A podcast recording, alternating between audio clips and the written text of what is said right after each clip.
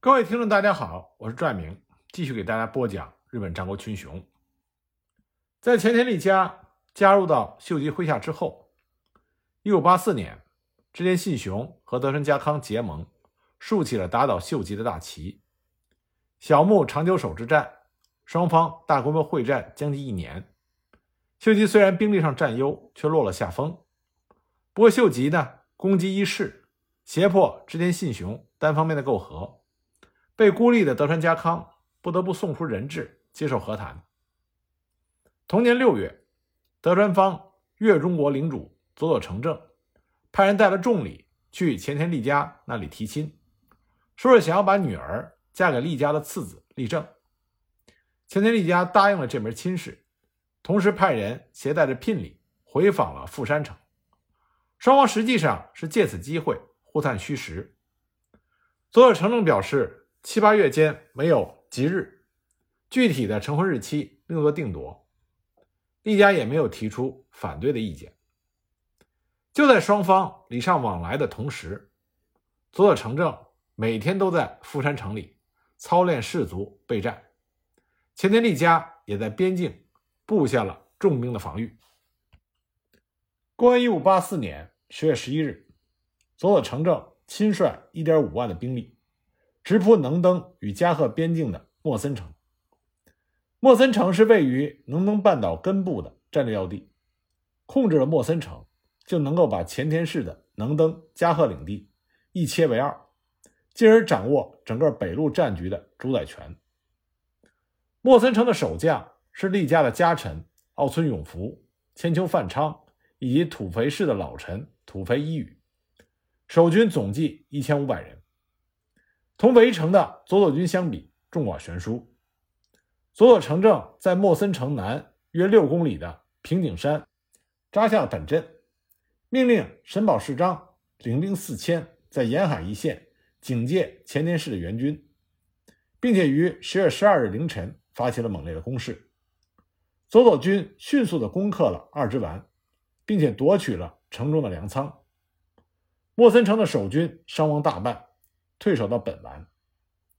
十月十三日正午，前田利家得到了莫森开战的消息。当时佐佐、前田两家的军事力量悬殊，前田方兵力不足，众家臣认为救援莫森无异于是自寻死路，劝说利家不要前往。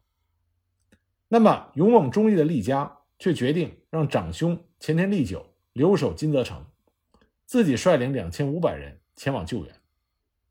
他从高松村村民那里获知神保市章埋伏于川沟川一带，下令部队沿海边行军以躲避。那么海岸线上的细沙吸收水分之后变得十分的坚固，骑兵也能顺利的通行。前田利家的军队以昆布封住马口，绕过了佐佐军在海岸设下的木桩障碍，沿着海边悄悄的行进。次日清晨，莫森城的攻防战已经到了即将陷落的时候。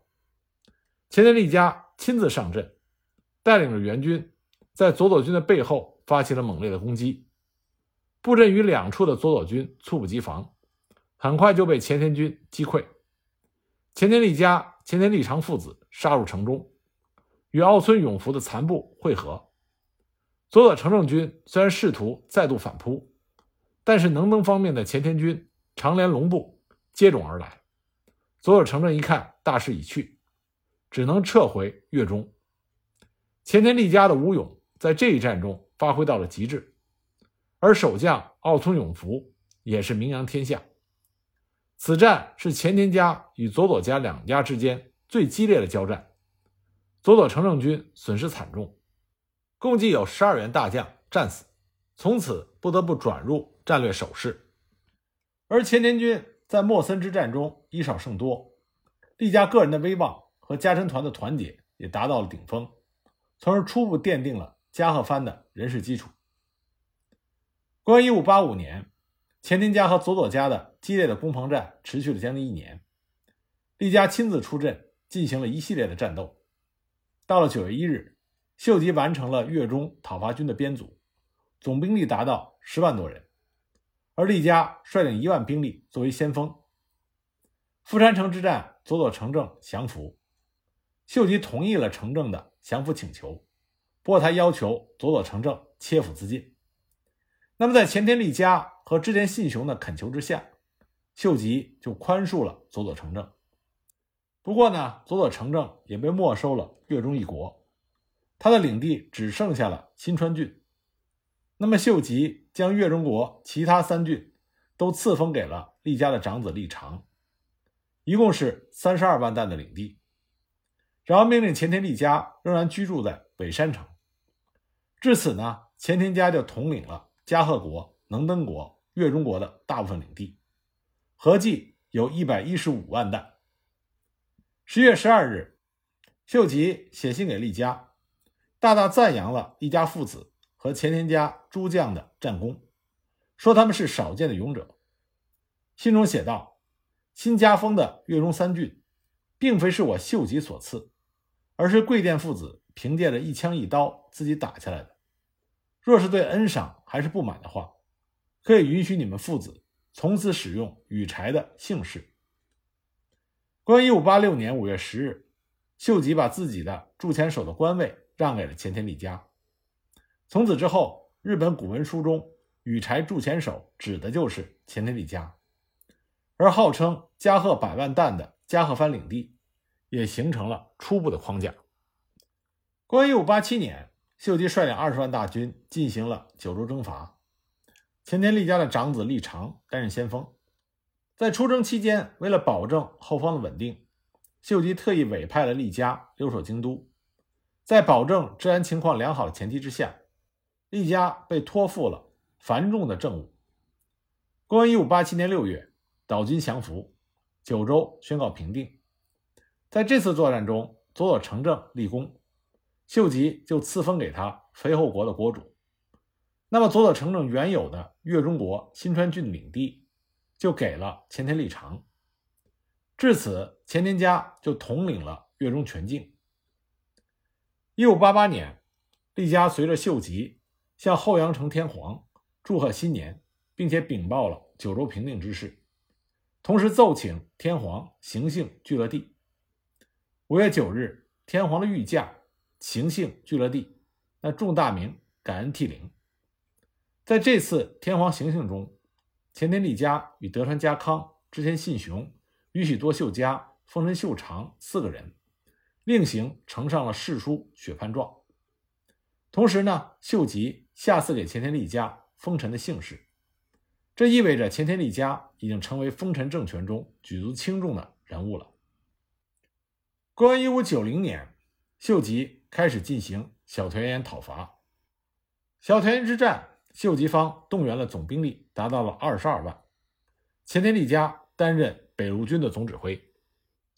当时北路军总指挥还有一个强有力的竞争对手，这就是出身名门、同样实力雄厚的上杉景胜。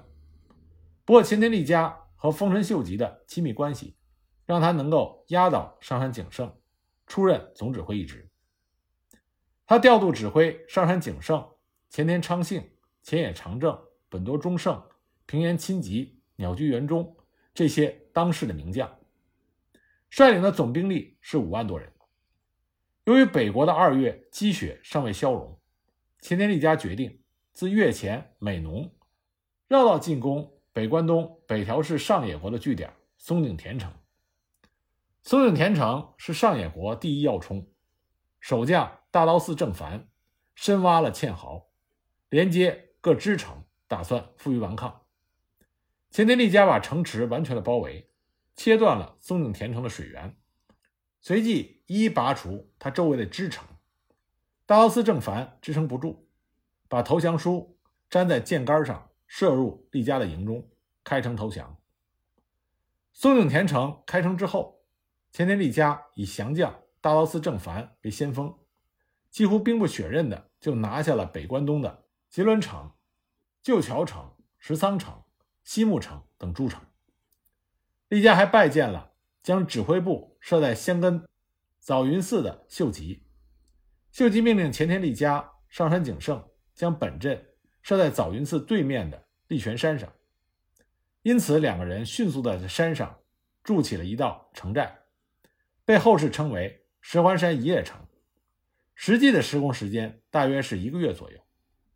之后，前田利家继续肃清北关东的北条势力，在攻克了武藏、玉城城、和月城、松山城、波形城等城之后，攻打八王子城。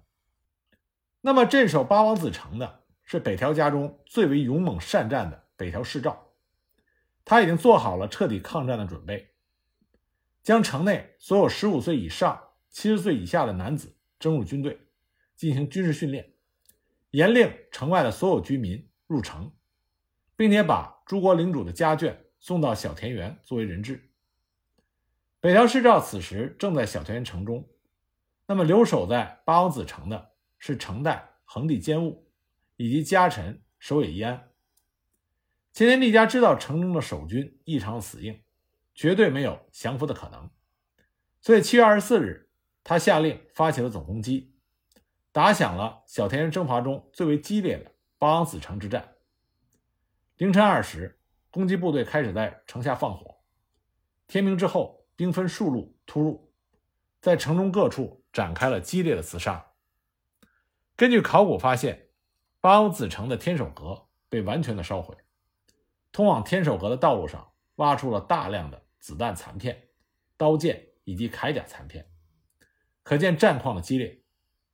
在山顶附近的小宫曲伦，双方的争夺趋于白热化，包括前田家重臣青木信照在内的三十多名前田家的部众战死，一直战至傍晚时分，八王子城。大势已去，守军的妻儿以北条氏照的正室大使比佐为首，纷纷自杀或者纵身投入到天守阁边的河内。